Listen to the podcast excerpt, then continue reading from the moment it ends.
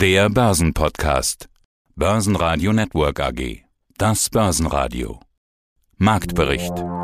Im Studio Sebastian Leben und Peter Heinrich und vom Börsenparkett in Frankfurt Manuel Tulezi von ICF. Außerdem hören Sie zu DAX, Adler und Morgan Stanley, Chefmarktanalyst Jochen Stanzel von CMC Markets, Andreas Scholz von der DFV Euro Finance Group zur Gefahr einer platzenden Immobilienblase in Frankfurt, zu den aktuellen Akquisitionen bei Pacifico Renewables Co-CEO Christoph Strasser und zur möglichen Game-Changer-Technologie in der E-Mobility Altec-CEO Uwe Ahrens. Sie hören Ausschnitte aus Börsenradio-Interviews. Die ausführliche Version finden Sie unter börsenradio.de oder in der Börsenradio-App. Die Stimmung an der Börse bleibt auch zum Wochenende hin gut. Die Sorge um eine Korrektur scheint komplett verflogen. Der DAX geht über der Marke von 15.500 Punkten ins Wochenende. Der DAX schloss mit 15.587 Punkten und plus 0,8 Prozent. Der Dow Jones steigt wieder über die runde Marke von 35.000 Punkten. Der ATX in Wien legte plus 0,8 Prozent zu auf 3.780 Punkte. Der ATX Total Return auf 7.618 Punkte. Jochen Stanzel hier von CNC Markets. Hallo. Und wir starten mit dem DAX. Wir hatten letzte Woche miteinander gesprochen und da gesehen, dass der DAX wichtige Marken unterschritten hat. Du hattest mir da gesagt, sieht ganz so aus, als will der Markt jetzt die Korrektur und genau das ist nicht passiert. Ganz das Gegenteil sogar. Der DAX ist wieder gestiegen. Wir nähern uns inzwischen schon wieder der 15.500 Punkte Marke an. Jochen, was machen wir da denn jetzt draus? Was ist da los? Also wir sehen, äh, dass äh, die 200-Tage-Linie gehalten hat. Der kritische Tag war der 6. Oktober. Da sind wir auch mal unter die 200-Tage-Linie gerauscht, gut 100 Punkte drunter, sogar noch ein bisschen mehr. Aber da sind die Schnäppchenjäger eingestiegen. Äh, das passt jetzt mit dem saisonalen Tief zusammen, das normalerweise so genau um die Zeit kommen sollte. Und jetzt haben wir eine Bodenbildung. Also wir haben ein 1, 2, 3 Tief an der 200-Tage-Linie. 15,272 ist die Aktivierungsmarke dafür. Also saisonal haben wir das Tief gesehen dann, wann es kommen sollte. Und wir sehen jetzt auch eine Bodenbildung und saisonal im 10-Jahres-Schnitt bis Jahresende ist eine positive Börsenphase grundsätzlich zu erwarten. Wichtig ist dann natürlich im weiteren Verlauf, dass diese 200-Tage-Linie hält, dass auch die 15.272 Punkte Marke im DAX halten kann. Was bedeutet das für die weitere Zukunft? Also, wir haben ja letzte Woche fast schon befürchtet, dass der DAX nach unten durchgereicht wird. Das ist ja nicht passiert. Ist das trotzdem noch möglich? Du hattest jetzt ja eher positiv in Richtung Zukunft geschaut. An der Börse ist immer alles Mögliche nach Stimmung. Kurzfristig ist es ja so, dass die Stimmung, und ich glaube, das ist auch das, was jetzt diese Gegenbewegung ermöglicht, sehr negativ war. Also man hat ja nur noch auf die negativen Nachrichten geachtet, vor allem auf die Inflation und die Reaktion der Zentralbanken auf diese Inflation. Ja, es hätte ja sein können, dass die Zentralbanken, und das kann auch weiterhin noch der Fall sein, eine sehr viel schnellere Kurs einschwenken, was die Zinsanhebung angeht. Also könnten die Zinsen nächstes Jahr könnte eine erste Zinsanhebung der amerikanischen Notenbank kommen. Aber es kann auch sein, dass sich das Ganze ohne das Zutun, also die Inflationsproblematik ohne das Zutun der amerikanischen Notenbank erledigt, denn der Ölpreis an sich schwächt ja das Wachstum bereits ab. Wir haben ja die Zentralbank von Atlanta zum Beispiel, die einen Echtzeit-Bruttoinlandsproduktindikator hat, also für das Wirtschaftswachstum jetzt im vierten Quartal nur noch unter einem Prozent Wachstum sieht. Also wir sehen eine deutliche Abschwächung, auch in Europa und auch in Asien. Goldman Sachs sagt sogar, China hat null Wachstum im aktuellen Quartal. Also da wächst gar nichts mehr, weil die Energieprobleme und die Preise so hoch geschossen sind. Ja, und in so eine Phase hinein einen steigenden Ölpreis zu haben, der immer weiter steigt, nun wäre etwas Interessantes Neues. Also fundamental die Rechtfertigung für weiter steigende und hohe Ölpreise bei nachlassender Nachfrage in den nächsten Wochen schwierig aufrechtzuerhalten. Und somit kann grundsätzlich sich dieses Inflationsproblem tatsächlich so gestalten, dass wir derzeit da an einem Hochpunkt sind. Und die Märkte, wenn sie jetzt eine Bodenbildung machen und die Zinsen sinken auch wieder seit ein paar Tagen, scheinen sich in die Richtung zu lehnen, ja, wir können jetzt gerade in so einem Hochpunkt in der Inflation sein, und die Inflation könnte ab sofort wieder zumindest etwas nachlassen. Stärkster Gewinner im DAX war RWE mit plus 4,5 Prozent. Die Versorger profitieren am Freitag von den Plänen der immer wahrscheinlicher werdenden Ampelkoalition. Die könnte noch schneller als bisher geplant aus der Kohleenergie aussteigen. Das könnte RWE und Co. noch mehr Entschädigungen in die Kassen spülen. Weitere Gewinner waren die Lieferdienste HelloFresh mit plus 4% und Delivery Hero mit plus 3,7%. Verlierer im DAX waren Fresenius mit minus 0,7%, Sartorius mit minus 0,8% und Schlusslicht Henkel mit minus 1%. In den USA hat Goldman Sachs die Berichtssaison der Großbanken perfekt gemacht. Mit 17,7 Milliarden Dollar Gewinn verdiente die Bank nach neun Monaten bereits mehr als im gesamten letzten Jahr und auch mehr als jemals zuvor. Nun steht ein Rekordjahr bevor. Die Erwartungen der Analysten wurden deutlich übertroffen. Mein Name ist Manu Tolizzi. Ich bin Händler für strukturierte Produkte bei der ICF Bank und arbeite auf dem Börsenparkett der Börse Frankfurt. Ja, und die Stimmung ist wieder relativ gut. Starten wir mit der guten Stimmung aus den Meldungen von den USA. Die US-Großbanken, denen geht's prächtig. Die Zahlen zum Beispiel von JP Morgan für das abgelaufene dritte Quartal sehen richtig gut aus. Dann gab es auch noch Zahlen von Citigroup, Bank of America, Wells Fargo. Wie ist der allgemeine Überblick von dir? Ja, der Überblick ist hervorragend. Der Start der Berichtssaison ist in den USA geglückt und wenn du dir die Zahlen, du hast es ja gesagt, anschaust, dann war das ja ein Feuerwerk. Ganz vorne mit dabei Bank of America zum dritten Quartal 2020 hat sich quasi das Ergebnis einfach mal um 58 Prozent verbessert und das Investmentbanking brummt und das ist halt auch der Geschäftszweig, an dem am Ende des Tages die großen Gelder verdient werden. Und Gründe sehen wir momentan viele. Das ist unter anderem der Aufschwung in den USA. Das ganze Investmentbanking wird nachgefragt, Fusionsgespräche, Übernahmen, dieses ganz klassische M&A-Geschäft brummt und das führt dazu, dass es dort wirklich Geld regnet. Und da ist natürlich auch die große Frage, wie sehen denn die deutschen Banken da aus und äh, welche Geschäftszweige haben sie? Und da schauen wir doch ganz gerne immer zur Deutschen Bank und da bin ich ganz gespannt, was diese denn am 27. Oktober für Zahlen vorlegen wird. Ja, und dann haben wir noch die Berichtssaison, die wir besprechen müssen. Die US-Banken berichten allesamt gute Q3-Zahlen. Okay, es waren noch nicht alle dran, also allesamt ist vielleicht der falsche Begriff, aber die meisten kamen schon dran. Besonders plakativ könnte man jetzt mal morgen Stanley rausgreifen. Jochen, was sagt dir da der Chart? eine ziemlich kräftige Rallye. Also die war im März 2020 noch bei 28 Dollar ungefähr. Jetzt ist sie bei 101 Dollar angelangt und macht keine Anstalten für eine Trendwende. Kurzfristig ist das Tief vom 30. September eine wichtige Unterstützung, 96 Dollar und 30. Die haben wir jetzt mehrmals getestet, da sind Käufer eingestiegen, jetzt gute Quartalszahlen, die gemeldet wurden. Also es ist ein intakter Aufwärtstrend eine starke Rallye und bisher keine Hinweise auf eine Trendwende. Dafür muss man aber, wie gesagt, das Tief vom 30. September bei 96,30 Dollar beobachten. Den Tagesschlusskurs darunter, ohne dass ein neues Hoch kommt, würde. Da wäre ein Schwächesignal. Das ist aber im Moment nicht zu sehen. Ja, mein Name ist Andreas Scholz von der DFV Eurofinance Group aus Frankfurt. Jetzt sind es noch vier Wochen bis zur 24. Eurofinance Week und da ist ja auch das Börsenradio unser Medienpartner und wir sprechen über die aktuellen Finanzplatzthemen. Ja, wohin mit dem Geld? Minuszins wollen die Banken nicht. Die ganz großen Banken, die Tresors haben, die parken das entweder in Bargeld physisch nach unten oder man gibt es natürlich aus für die Wirtschaft, das ist gut, oder vielleicht auch für Immobilien. Das viele billige Geld treibt ja aber vor allem jetzt die Immobilienpreise. Die Gefahr von Blase steht im Raum. Eine aktuelle Studie zeigt jetzt, das Blasenrisiko ist in Frankfurt besonders groß. Stimmt das wirklich? Trotz den ganzen Import der Brexit-Firmen, die von der Insel nach Frankfurt gekommen sind? Ich habe noch keinen dieser sogenannten Brexit-Banker gesehen, Peter. Es ist ja immer die Rede von den vielen Brexit-Bankern. Da war mal die Rede von mindestens 10.000, die nach Frankfurt kommen sollten. Gut, jetzt kam auch noch Corona dazwischen.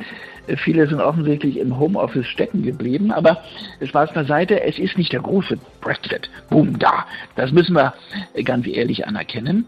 Wir haben eher einen gewissen Wegzug, weil die Preise so stark gestiegen sind, aus Frankfurt raus in die Vororte, wo man sich Wohnen noch leisten kann. Und natürlich spielt auch Corona eine Rolle.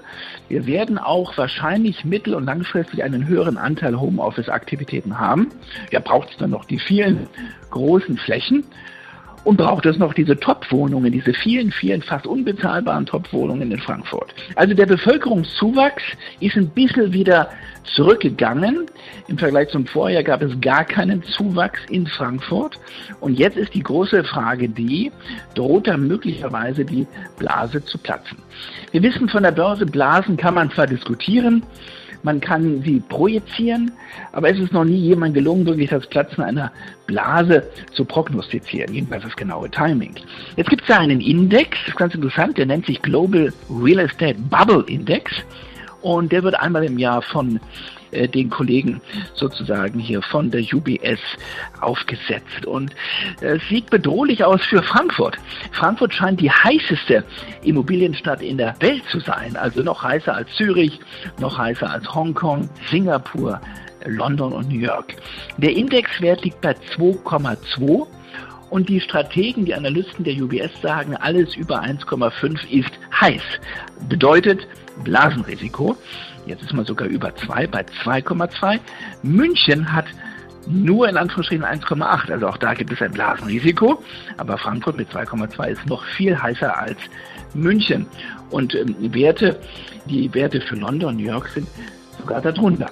Also das könnte eine ganz, ganz spannende, interessante Geschichte sein. Und da machen sich natürlich einige Banken jetzt schon Sorgen weil, ah, du hast es gesprochen, das Geld ist billig, Kredite waren günstig, man hat sich hoch verschuldet. Im Moment läuft die Story noch, man zahlt teilweise in den Top-Lagen in Frankfurt 14.000 bis 20.000 Euro pro Quadratmeter. Aber wenn dieser Zuwachs nicht mehr da ist, wenn das Momentum am Markt in Frankfurt verloren geht, dann könnte aus dem Heiß ein richtiges Risiko werden und vielleicht wirklich diese Blase platzen.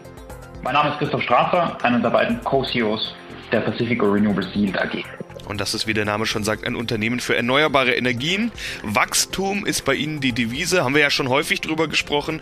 Nun hört man aktuell immer wieder, dass der Ausbau der Erneuerbaren momentan stockt, weil Bauteile fehlen. Können Sie das bestätigen? Trifft Sie der Bauteilemangel und die Lieferengpässe auch? Es gibt äh, zurzeit einige Disruptionen in den Lieferketten, das, das bekommen wir auch mit. Unser Geschäftsmodell allerdings ist so aufgestellt, dass wir nicht direkt davon betroffen sind. Wir kaufen Anlagen der, was wir als vertraglich gesicherte Bauphase bezeichnen, frühestens. Das heißt, wenn alle Komponenten bestellt sind und dann der Bau beginnen kann, die Preiserhöhung, die man gerade sieht am Markt, das ist ein, ein, Risiko, das die Projektentwickler tragen. Davon distanzieren wir uns bewusst mit unserem Geschäftsmodell, dass wir eben nur in die Phase, in der, Phase investieren, in der Risiken absorbiert wurden. Das Risiko, das wir tragen im Endeffekt, ist, dass, äh, dass sich gewisse Ankaufsmöglichkeiten einfach als nicht mehr äh, attraktiv für uns herausstellen und unser Wachstum sich dadurch verzögert. Wir sind aber, äh, was dieses Thema betrifft, zuversichtlich aufgrund der Größe unserer Pipeline, dass wir auch selbst bei, bei weiteren sagen wir, Lieferengpässen äh, wir über die nächsten Jahre sehr tolle Akquisitionsmöglichkeiten vor uns finden werden. Ja, sie kaufen Anlagen, die sich schon im Bau befinden oder die sogar schon fertig sind. Ist auch notwendig, denn sie haben ambitionierte Wachstumsziele. Aus dem Grund lohnt es sich immer mal wieder einen Blick in ihren Newsflow zu werfen und da sind ganz aktuell zwei Meldungen hinzugekommen. Der Kauf eines Solarparks in den Niederlanden und der Kauf eines Windparks in Polen. Jahresakquisition Nummer drei und vier sind das. Ist das Zufall, dass diese Käufe genau jetzt kommen und so nah beieinander liegen? Also wird das Kauftempo und damit auch das Wachstumstempo erhöht oder ist das Zufall, dass die gerade so nah beieinander liegen? Wir haben viel vor, um unser 400 Megawatt Ziel zu erreichen. Das waren jetzt zwei wichtige Schritte für uns, die ja von unserem strategischen Partner äh, entwickelt wurden, der Pacific Energy Partners GmbH. Und ja, wir sind sehr happy, dass es jetzt äh, diese Woche beide Tra Transaktionen geklappt haben. Und ja, das waren, also in Summe sind wir jetzt bei plus 89 Megawatt dieses Jahr und denken, dass wir damit jetzt schon sehr gut aufgestellt sind für die, für die Zukunft. Dass die jetzt so, so eng zusammengefallen sind, ist, äh, die Transaktionen sind natürlich nicht immer genau planbar. Der Hintergrund war, dass äh, die Anlage in Polen äh, mittlerweile auch vollständig operativ ist und die Bauphase abgeschlossen wurde und die andere Anlage jetzt mit dem Bau begonnen hat. Und das war jetzt auch sagen wir, vom, vom, vom Risikoprofil was, wo wir denken, dass das äh, in, gerade in unser Profil unseres Unternehmens sehr gut passt. Guten Tag, meine lieben Zuhörer. Mein Name ist Uwe Arendt. Ich bin Geschäftsführer der Altec Advanced Materials AG und verantworte die Entwicklung der Gruppe für Gesamteuropa im gesamten Batteriemarkt, sowohl für das hochreine Aluminiummoxid als auch für die nun interessanten Batteriematerialien, die wir herstellen wollen. Und da haben Sie schon ein paar ganz wichtige Stichworte genannt, um die es bei Ihnen geht. Es geht um Batterien, es geht um E-Mobility. Das ist natürlich eines der ganz großen Themen der Stunde. Da muss man sich irgendwie auch abheben von der Konkurrenz und Sie tun das, indem Sie eine ganz besondere Technologie anbieten. Es geht um spezielle Beschichtungen, so viel schon mal vorab. Sie nennen das in einer Präsentation potenzielle Game Changer Technologie. Da wird man natürlich sofort hellhörig. Was ist daran denn der Game Changer? Naja, der Gamechanger ist, dass in heutigen äh, Lithium-Ionen-Batterien die Anode besteht in der Regel hauptsächlich aus Graphit. Die Zukunft, wie auch Elon Musk in Battery Day gesagt hat, liegt im Silizium. Das Silizium hat die zehnfache Speicherkapazität bei geringeren Kosten. Das ist natürlich ein Gamechanger, den wir umsetzen wollen. Das Problem, dieser technologische Quantensprung, der ist technisch bekannt, wissenschaftlich, aber industriell noch nicht umsetzbar weil die Methoden, die dort angewendet werden, sind einfach viel zu aufwendig, viel zu teuer. Und wir bei Alte, wir haben ein einfaches oder relativ einfaches nasschemisches Verfahren, bei dem wir Silizium in die Anode, in die Graphitanode mit keramischer Beschichtung einbringen können. Und deswegen ist es ein Gamechanger, weil damit eben die Leistung der gleichen Batterie, nennen wir mal einen Tesla 3, der heute 450 Meter schafft, mit 30 äh, Prozent Lithium schafft die gleiche Batterie 1300 Kilometer und dann äquivalent zwischen anderen Leistungen. Das ist der Gamechanger, den wir vorbereiten. Okay, das heißt, das Entscheidende ist, längere Leistung ist damit möglich. Ist ja auch so ein Reibethema bei E-Mobility, dass viele sagen, ich will kein Elektroauto, damit schaffe ich es nicht von Freiburg nach Hamburg beispielsweise. Ja, das ist auf alle Fälle der Grund. Es geht ja darum, dass es gibt einen begrenzten Raum im Auto und begrenztes Gewicht und man muss die Energiedichte in der Batterie erhöhen. Fall. Das heißt also, die gleiche Batterie hat mehr als die doppelte Leistung. Ich könnte also auch die Batterie halbieren, hätte die gleiche Leistung wie vor, aber natürlich viel weniger Kosten. Also das ist ein zweischneidiges Schwert, das in sehr positive Richtung geht und da arbeiten alle dran und da haben alle Interesse und da haben wir uns einen Vorsprung erarbeitet, den wir jetzt schnell umsetzen wollen. Wir sind ja am Start der Berichtssaison und in Deutschland ist immer SAP eine der ersten. Die sind ganz vorne. Sie haben ja auch eine gute Buchhaltungssoftware, hoffen man doch. So, jetzt haben Sie die Prognose erhöht. Wie kam das bei euch an? Das kam bei uns super an, nämlich die Aktie hat einen ganz großen Sprung nach oben gemacht. Charttechnisch war die SAP-Aktie schon vorher sehr interessant, weil die Aktie nämlich Anfang des Monats ganz kurz einmal die sogenannte 200-Tage-Linie nach unten durchbrochen hat, aber da konnten sich die Bullen gegen die Bären durchsetzen und die Aktie konnte sich bewähren und ist dann wieder über die 200-Tage-Linie gestiegen.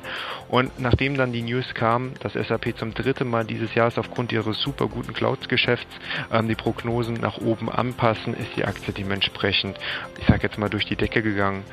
Schaut man sich nämlich den DAX, stand gestern Abend auf äh, Wochensicht an, war die SAP die zweitbeste Aktie im DAX mit einer Wochenrendite von 6,4 Prozent und es lassen sich die Anleger auch dementsprechend nicht entgehen und investieren dort in verschiedener Weise in die Aktie.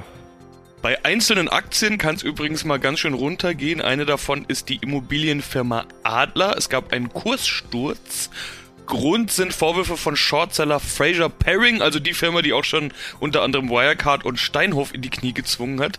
Seitdem ist da einiges passiert. Vonovia steigt ein, LEG kauft 15.000 Wohnungen ab und noch einiges mehr. Aber was wird aus der Aktie? Jochen, wie schätzt du da die Lage ein? Also wenn man ein Immobiliengeschäft macht, also klassisch kauft man ja eine Immobilie mit einer Hypothek, dann hat man ja einen Fremdkapitaleinsatz, man hat also ein Hebelgeschäft und kann dann eben die Immobilie vermieten oder hat also einen Mietzins oder bewohnt sie selbst und hat dann die Möglichkeit, an Preissteigerungen zu profitieren. Und das ist in den letzten Jahren ja in Deutschland, hat sich das ja verändert. Es war ja lange, lange Jahre, hat sich nichts getan am Immobiliensektor. Jetzt über die letzten, ich muss nicht sagen Jahre, aber sagen wir 15 Jahre, hat sich einiges getan in Richtung Preis- und Wertsteigerungen. Und da verstehe ich, dass Anleger, die sagen, okay, ich möchte auch in meinem Portfolio Aktien haben, die von dieser positiven Entwicklung profitieren. Und eine davon ist sicherlich die Adler Group. Nur hat man dann, wenn man eben bei Einzelaktien äh, zugreift, immer auch ein gewisses Einzelaktienrisiko. Und genau das sehen wir jetzt bei der Adler Group. Man weiß nicht, sind die äh, Vorwürfe, dass da bei der Fusion etwas schiefgegangen ist oder nicht sauber gelaufen ist, sind die zutreffend oder nicht.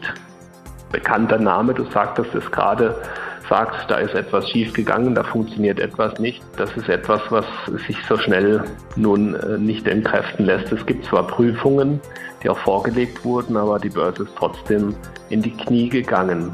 Also so richtige Stimmungswechsel sieht man bei der Adler Group nicht. Es gibt jetzt zwar auch von Vonovia das Interesse für eine Kaufoption, aber warum eine Kaufoption und nicht ein direkter Einstieg? Und es wird auch hier kein Aktienpaket gekauft, sondern nur getauscht von dem bisherigen Großaktionär, würde es also zu Vonovia wechseln. Da stellt sich die Frage, warum verkauft der bisherige Ankerinvestor unter dem Kurs der lange Zeit auch gehandelt wurde, die Aktien.